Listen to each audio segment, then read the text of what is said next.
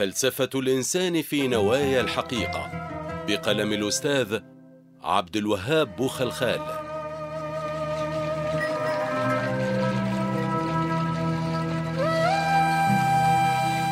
لا نقصد بالفلسفة في هذا المقام ذلك المعنى الاصطلاحي الذي يحيل في أكثر الأحيان إلى مجال معرفي نخبوي. أهم ما يميزه في أعين البعيدين عنه صعوبة الأسلوب وغموض المصطلحات. والبحث في قضايا تبدو بسيطة وواضحة فمن ليس مختصا بالفلسفة هكذا يرى الفلسفة وإنما الفلسفة التي سنتحدث عنها هنا أقرب إلى مفهوم الحكمة والتي تحيل إلى النظرة العميقة أو الكلية للمسائل دون أن تتورط بالضرورة في آفة الصعوبة والغموض ونعني بها النظرة للحياة. فالفلسفة أو الحكمة على هذا لا تكون مجالا معرفيا تخصصيا يهتم بالنخبة وتهجره العامة. وإنما سيكون نظرة تحدد مسلك الإنسان أي إنسان ولو كان أميا في الحياة. هي تلك النظرة التي تصاغ بلغة بسيطة ولكنها عميقة ودالة على المراد بأوضح ما تكون الدلالة. ومن هنا عندما نقول في هذا المقام فلسفة النورسي لا نقصد جانبه الفلسفي التخصصي الذي نلامسه في بعض كتاباته وردوده على الفلسفة الغربية. وإنما نقصد تلك النظرات التأملية الكاشفة عن نظرته للحياة. وفي ظني أن هذا النمط هو الفلسفة الحقة لأنها تعبر عن الإبداع وتتجاوز مجرد النقل والاتباع. وهذا النمط من الكتابة نجده عند النورسي في رسالة صغيرة هي رسالة نوايا الحقيقة وهي تكشف عن نفسها من عنوانها فهي لن تتكلم بحسب تحليل العنوان عن الحقيقة. وإنما عن نوايا جمع نواة تلك الحقيقة.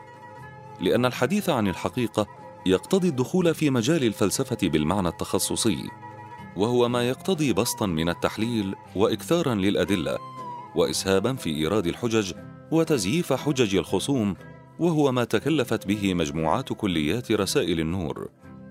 الكلمات الشعاعات اللمعات الملاحق وإلى آخره. أما هنا في هذه الرسالة الصغيرة فهو يريد أن يحدثنا عن نواة الحقيقة والحديث عنها تكفي فيه جمل مختصرة معبرة تصل إلى المعنى من أقصر طريق.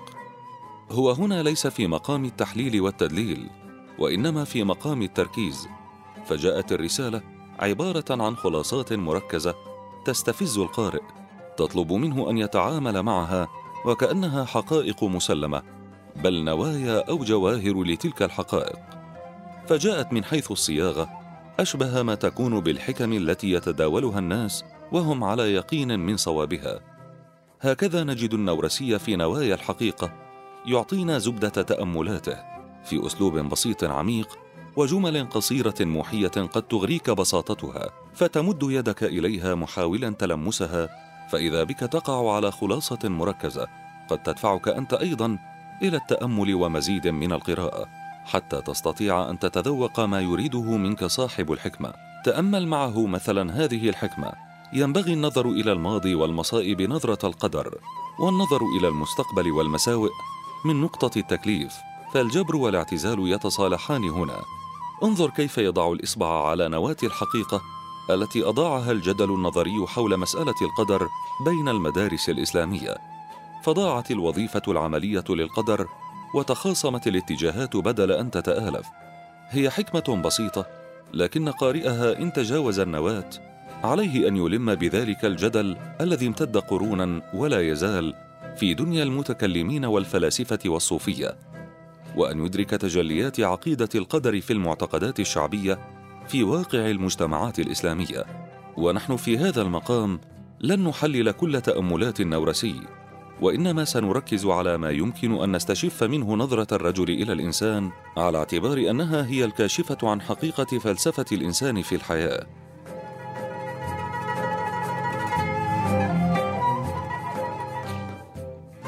نوايا الحقائق حول الإنسان. الحقائق عن الإنسان تمر غالبا بالحديث عن قيمة هذا الإنسان ومكوناته وعلاقته بالوجود من حوله. وعن كيفية التعامل مع مكوناته وأحاسيسه من فرح وحزن أو سعادة وشقاء ويأس وأمل أو سكون وتطلع. وتلك كانت النقاط التي لامسها النورسي وهو يحدثنا عن نوايا الحقائق حول الذات الإنسانية. فحقيقة ماهية الإنسان أنه مخلوق رباني يوازي في قيمته وتعقده قيمة هذا الكون الرحب وقيمته. يقول النورسي إن الإنسان كسورة ياسين كتبت فيها سورة ياسين. لست أدري إن كان لياسين دلالة هنا أم لا ولكن الأستاذ يضعنا أمام صورة تشبع البصر وتستفز العقل ليفكر في ماهية هذا الإنسان.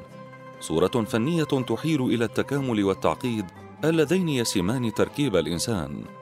فأنت ترى نفسك أو ترى غيرك صورة ظاهرة مثل كلمة ياسين بيائها وسينها هكذا مجردين. ولكن إن اقتربت رأيت تلك الياء والسين تعجان بالتفاصيل التي هي مضمون سورة ياسين. تفاصيل تتكامل لتعطينا معنى متناسقا. كتكامل آيات بل كلمات بل أحرف سورة ياسين لتعطينا صورة متكاملة المضمون. تلك التفاصيل تجعل الإنسان مخلوقا يوازي الكون كما قلنا وهذه حقيقة قرآنية تجدها ماثلة أمامك في الآيات التي تضع الإنسان في كفة والكون الرحب في كفة مقابلة سواء في الدلالة على الخالق أم في الامتنان على المخلوق. كقوله تعالى سنريهم آياتنا في الآفاق وفي أنفسهم حتى يتبين لهم أنه الحق وقوله تعالى وفي الأرض آيات للموقنين وفي أنفسكم أفلا تبصرون؟ الإنسان والعالم. ثم رشحت هذه الحقيقة لدى الصوفية في مقولتهم الشهيرة الإنسان عالم صغير والعالم إنسان كبير وهي ذات النظرة التي تبناها النورسي في تأملاته والتي بموجبها يرى أن الإنسان والكون كل منهما خاضع لشريعة تخصه لكنها في النهاية شريعة لأن مصدرها واحد هو خالق الإنسان والكون. يقول الشريعة اثنتان. إحداهما الشريعة التي تنظم أفعال وأحوال الإنسان الذي هو عالم أصغر والتي تأتي من صفة الكلام وهي الشريعة المعروفة لنا. الثانية الشريعة الفطرية التي تنظم حركات وسكنات العالم الذي هو إنسان أكبر وهذه من صفة الإرادة فهي تسمى أحيانا بالطبيعة خطأ والملائكة أمة عظيمة. وهي حملة وممثلة للأوامر التكوينية الآتية من صفة الإرادة والتي تسمى بالشريعة الفطرية. هل يعني هذا أن الإنسان منفصل تماما عن العالم على اعتبار أن الاختلاف بين الشريعة التي تحكمه وبين تلك التي تحكم العالم حتى لا يسارع القارئ إلى تبني هذا الانفصال بين الإنسان والكون وقد يؤدي به ذلك في المطاف الأخير كما هو شأن الفلسفة الغربية المادية على التعامل مع الكون من منطلق الصراع والصدام.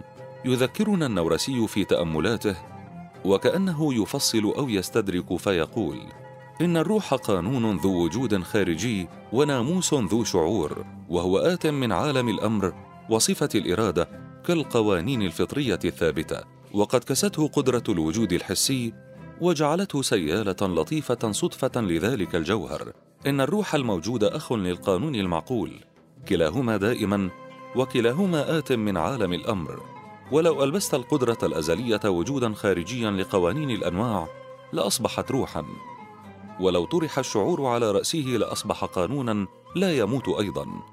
فالروح التي هي جوهر الإنسان من المصدر ذاته الذي يعطينا القوانين السنن المحركة لهذا الكون.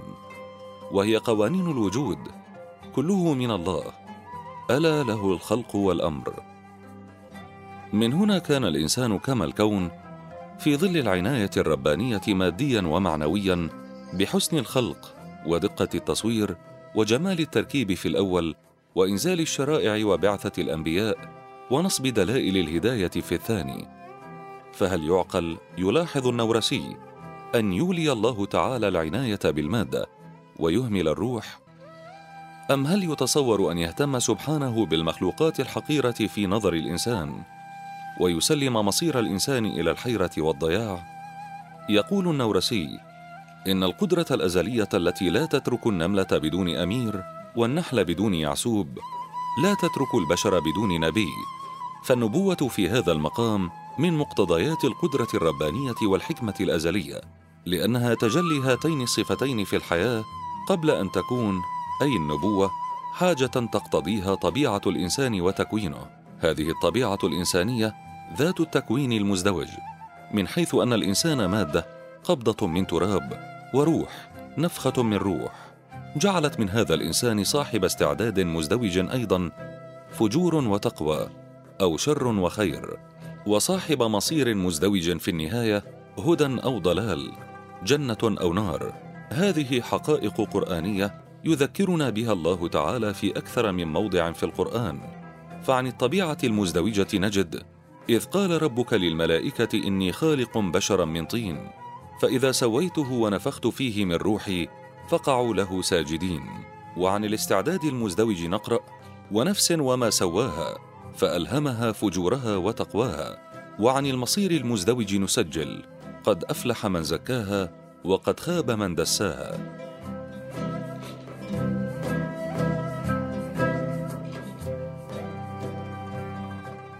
الفلسفة القرآنية والإنسان. هذا جوهر الفلسفة القرآنية في نظرتها إلى الإنسان وهو ما نجده في تأملات النورسي. وما النورسي في حقيقته؟ إلا تلميذ مخلص لهذا القرآن. فهو ينظر إلى الطبيعة المزدوجة للإنسان ويرتب عليها نتائج تتعلق بمجال مهم في حياته وهو تحصيل المعرفة. فالذي يفصل بين جانبي الإنسان سيحصل إن حصل معرفة مشوهة أو ناقصة. سيكون كمن ينظر بعين واحدة يرى أحد جانبي الإنسان ويهمل الجانب الآخر وهو المأزق الذي وقعت فيه الفلسفة الغربية وانعكست ظلاله القاتمة على المسلمين حين دخلوا مرحلة التقليد لكل ما هو آت من الغرب. فأثيرت نقاشات ولا زالت لها ذيول إلى يوم الناس هذا حول العلاقة بين العقل والنقل أو بين الفكر والقلب والمسألة في جوهرها كما ينبه النورسي تعود إلى هذا الفصل المتعسف بين جانبي الإنسان وهي من سوءات المذاهب المادية التي أثمرت في دنيا البشر أسوأ الثمرات الظلم. وهل هناك وضع أكثر بؤسا من أن يفضي العلم وهو في نفسه فضيلة إلى الظلم وهو أسوأ رذيلة؟ ذلكم هو المأزق الأخلاقي لحضارة استطاعت أن تطلق العقل يجول في آفاق الكون ولكنها انطلاقة على غير هدى. فكان كلما تقدم خطوة ابتعد عن جوهر انسانيته خطوة وكلما أضاء جانبا من المادة أظلم جانبا بين جنبات الإنسان. فاتسعت الهوة بين العلم والأخلاق. أو إن شئنا الدقة بين المعرفة والالتزام السلوكي الإنساني السوي. يلخص لنا النورسي هذا المأزق فيقول إذا لم يصطدئ نور الفكر بضياء القلب ولم يمتزجا فهو ظلام يفجر الظلم. فكما إذا لم تمتزج ظلمة نهار العين الأبيض بضوء الليلة السوداء لم تكن بصرا. كذلك إذا لم توجد في الفكرة البيضاء سويداء القلب فلا تكون بصيرة. ظلمة القلب. وكم يشقى الإنسان حين يتبنى فلسفة تظلم فيه القلب لحساب العقل أو تكبت فيه العقل لحساب القلب. عندها يختل الميزان ويتفجر صراع بين جنبات الإنسان سرعان ما ينتقل إلى واقعه ويظهر على أخلاقه. ولما كان لهذا الخلل كل هذه الخطورة وجدنا النورسي في تأملاته يؤكد على جوهر هذه المسألة فيعالج مرة خطورة أن تميل الكفة إلى جانب المادة ويعالج أخرى أن تميل الكفة إلى جانب الروح القلب. يقول عن الميل إلى المادية وهي من نتائج الفلسفة الغربية المعاصرة إن المادية طاعون معنوي لذا تسبب في سريان حمى مدهشة بين البشرية وعرضتها للغضب الإلهي وعلى قدر توسع قابلية التلقين والنقد والتقليد في الإنسان يتوسع ذلك الطاعون أيضا. فالفلسفة المادية أو النظرة المادية على الرغم من أنها دوران حول المادة كما يدعي أصحابها لكنها في حقيقتها كما يقول النورسي مرض بل طاعون من طبيعة معنوية لأن آثاره المدمرة كما هو مشاهد في عالمنا اليوم تضرب أول ما تضرب الجانب المعنوي الإنسانية والأخلاقية في حياة الإنسان فهي تعطي معرفة لا تتجاوز الظواهر ولكنها تفتقر الجوهر وتلغيه. وهل يمكن أن يحيا الإنسان حياة سوية إن دارت حياته حول المادة والمادة فقط؟ إنه إن فعل وقد فعل مع الأسف سيقع في الاغتراب عن نفسه وعن الكون أعني الاستيحاش والشعور بالأجنبية عن ذاته وعن الكون من حوله. فالمعرفة المادية معرفة قاصرة تحلل وتدقق وتفكك وتفسر كل جزئية من جزئيات الكون. ولكنها لا تخطو بالإنسان خطوة خارج دائرة المادة والظاهر. فضلا عن أن تشبع تطلعاته وأشواقه إلى ما يتجاوز المادة إلى الروح بل ما يتجاوز الدنيا إلى الآخرة ولعل هذا بعض ما تشير إليه الآية الكريمة يعلمون ظاهرا من الحياة الدنيا وهم عن الآخرة هم غافلون. وهو يعالج الخلل الثاني وإن من طرف خفي أعني الميل إلى إهمال الأسباب المادية وتعليق كل ذلك على عجز الإنسان أو إحالة الأمر إلى الغيب. ويبدو أن هذا من أمراض عالمنا الإسلامي حين تعطلت في المسلمين ملكة الإبداع فاختلطت أمامهم مجالات المادة بمجالات الغيب. فوجدنا بعضهم يبرر كسله وانصرافه عن البحث في الآفاق والأنفس بإحالة كل ذلك على القدرة الإلهية والاكتفاء بملاحظة الآخرين وهم يهيمون في أودية المادية. فإذا ما أوصلهم اجتهادهم إلى اكتشاف سنة من سنن الله تعالى في الكون سارع أصحابنا إلى التنويه بفخر لا يستحقونه أن هذا مشار إليه في كتاب الله. هذا عجز يوازي في قبحه انغماس صاحب المادة في ماديته لأن في كلا الموقفين انصراف عن الحقيقة المتكاملة التي بثها الله تعالى في كونه مادة وروحا. يقول النورسي في هذا الخلل ينبغي عدم اللجوء إلى العجز فيما يمكن حله وعدم الالتجاء إلى الجزع فيما لا يمكن علاجه. وبعد أن يحدد النورسي ماهية الإنسان وينبه إلى ضرورة التعامل معها بالتوازن الذي يضمن التكامل بين المادة والروح ينتقل بنا في وقفات أخرى تلامس جوانب من هذه الماهية الإنسانية. فينبهنا إلى ارتباط كرامة الإنسان بسعيه الفطري إلى المعرفة. وهذه من اللفتات التي قل من أشار إليها في مفهوم التكريم الرباني للإنسان. حيث ينصرف الحديث عادة إلى حسن التقويم وجمال التركيب والاستعداد للمعرفة. أما النورسي فهو لا يتحدث عن الاستعداد للمعرفة فقط وإنما عن السعي والبحث عن الحق وفي هذا البحث قد يخطئ الإنسان طريقه وقد يتبنى الباطل على أنه حق والخطأ على أنه صواب وقد يتعصب لهذا ويقاتل دون ذلك. يقول إن الإنسان لكونه مكرما فطره يبحث عن الحق دوما وأثناء بحثه يعثر على الباطل أحيانا فيخفيه في صدره وهو ينقب عن الحقيقة يقع على الضلال بدون اختيار فيظنه حقا فيلبسه على رأسه.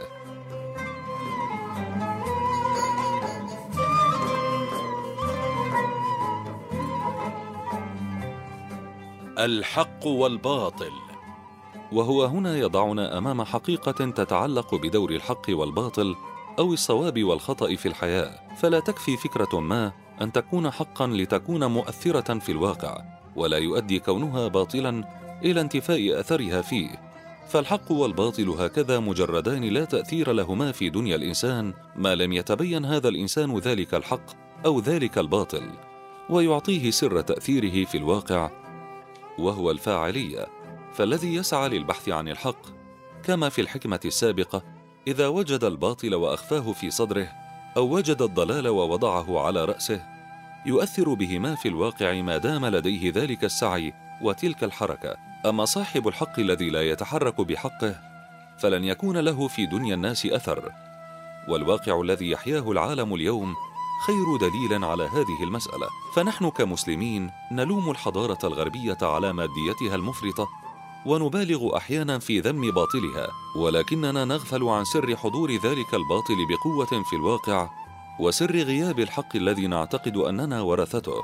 إن ذلك السر هو الفعالية إذ لا تلازم بين صوابية الفكر والمنهج وأحقيتهما وبين تأثيرهما التلقائي في الواقع. وهذا ما يشير إليه النورسي بقوله إذا لم يكن في العالم إذعان القلب فهو جهل. لأن الالتزام شيء والاعتقاد شيء آخر فاذعان القلب هو ما يكسب العلم زيادة على صفة الحق فعالية دافعة إلى العمل وهو ما يمكن أن ينقل الإنسان من دائرة الاقتناع إلى دائرة الالتزام فما ينقص المسلمين اليوم ليس اقناعا بحقائق هم مؤمنون بها وإنما الالتزام الواقعي بمقتضيات تلك الحقائق. بعبارة أخرى تفعيل الحق واقعا بعد أن آمنوا به اعتقادا. ومن تأملات النورسي أيضا كلمات تلامس جوانب نفسية مختلفة في الإنسان منها دور الأمل في حياة الإنسان. إن الأمل يبعث الحياة في الناس واليأس يقتلهم. السبيل إلى الاستمتاع بالحياة. إن الذي يرى جيدا يفكر جيدا والذي يفكر جيدا يتذوق لذة الحياة. آثار الشهرة على الإنسان. إن الشهرة تملك الإنسان ما ليس له. تأثر الإنسان بمحيطه والرسائل التي يتلقاها منه. إذا قيل للمجنون أنت حسن أنت حسن. ليس من المستبعد أن يتحسن. وإذا قيل للعاقل أنت رديء أنت رديء. فليس نادرا أن يردأ. عوامل المؤثرات الخارجية. إن الخوف والضعف يشجعان التأثيرات الخارجية. من أسرار شقاء الإنسان. إن أشد الناس شقاء واضطرابا هو الرجل العاطل عن العمل. ذلك لأن العطل هو ابن أخي العدم وشقيق الموت. أما السعي فهو حياة للوجود ويقظة للحياة. علاقة الإنسان بمجتمعه. لكل إنسان نافذة يطل منها على المجتمع. ليرى ويرى تسمى مرتبة. فإذا كانت قامه تلك النافذة أكثر ارتفاعا من قامة قيمة الشخص. تطاول بالتكبر وأما إن كانت أخفض من قامته تواضع وتقوس وتخفض حتى يرى من تلك السوية أو يرى. من خبايا النفس إن التماثل سبب للتضاد والتناسب أساس للتساند. وصغر النفس منبع الكبر والضعف معدن الغرور. والعجز منشأ الخلاف والتعفف أستاذ العلم. تحليل نفسية الضعيف وسر لجوئه للتخريب. إن وجود الشيء يتوقف على وجود جميع أجزائه. أما عدمه فلعدم وجود جزء من أجزائه. لذا نجد الرجل الضعيف يميل إلى التخريب لإثبات قدرته فيرتكب الأعمال السلبية بدل الأفعال الإيجابية. ذلكم هو الإنسان في فلسفة النورسي وتأملاته. وتلكم بعض من نوايا الحقائق حول هذا المخلوق المكرم. ولنختم رحلتنا مع النورسي بنواة ربما تلخص كثيرا مما أطلنا فيه الحديث لأنها توقف الإنسان على حقيقته وتنبهه إلى ما قد يغفل عنه في أحيان كثيرة. يقول رحمه الله إن معيار العظمة في الإنسان هو الصغر أي التواضع أما مقياس الصغر فهو التعاظم أي التكبر.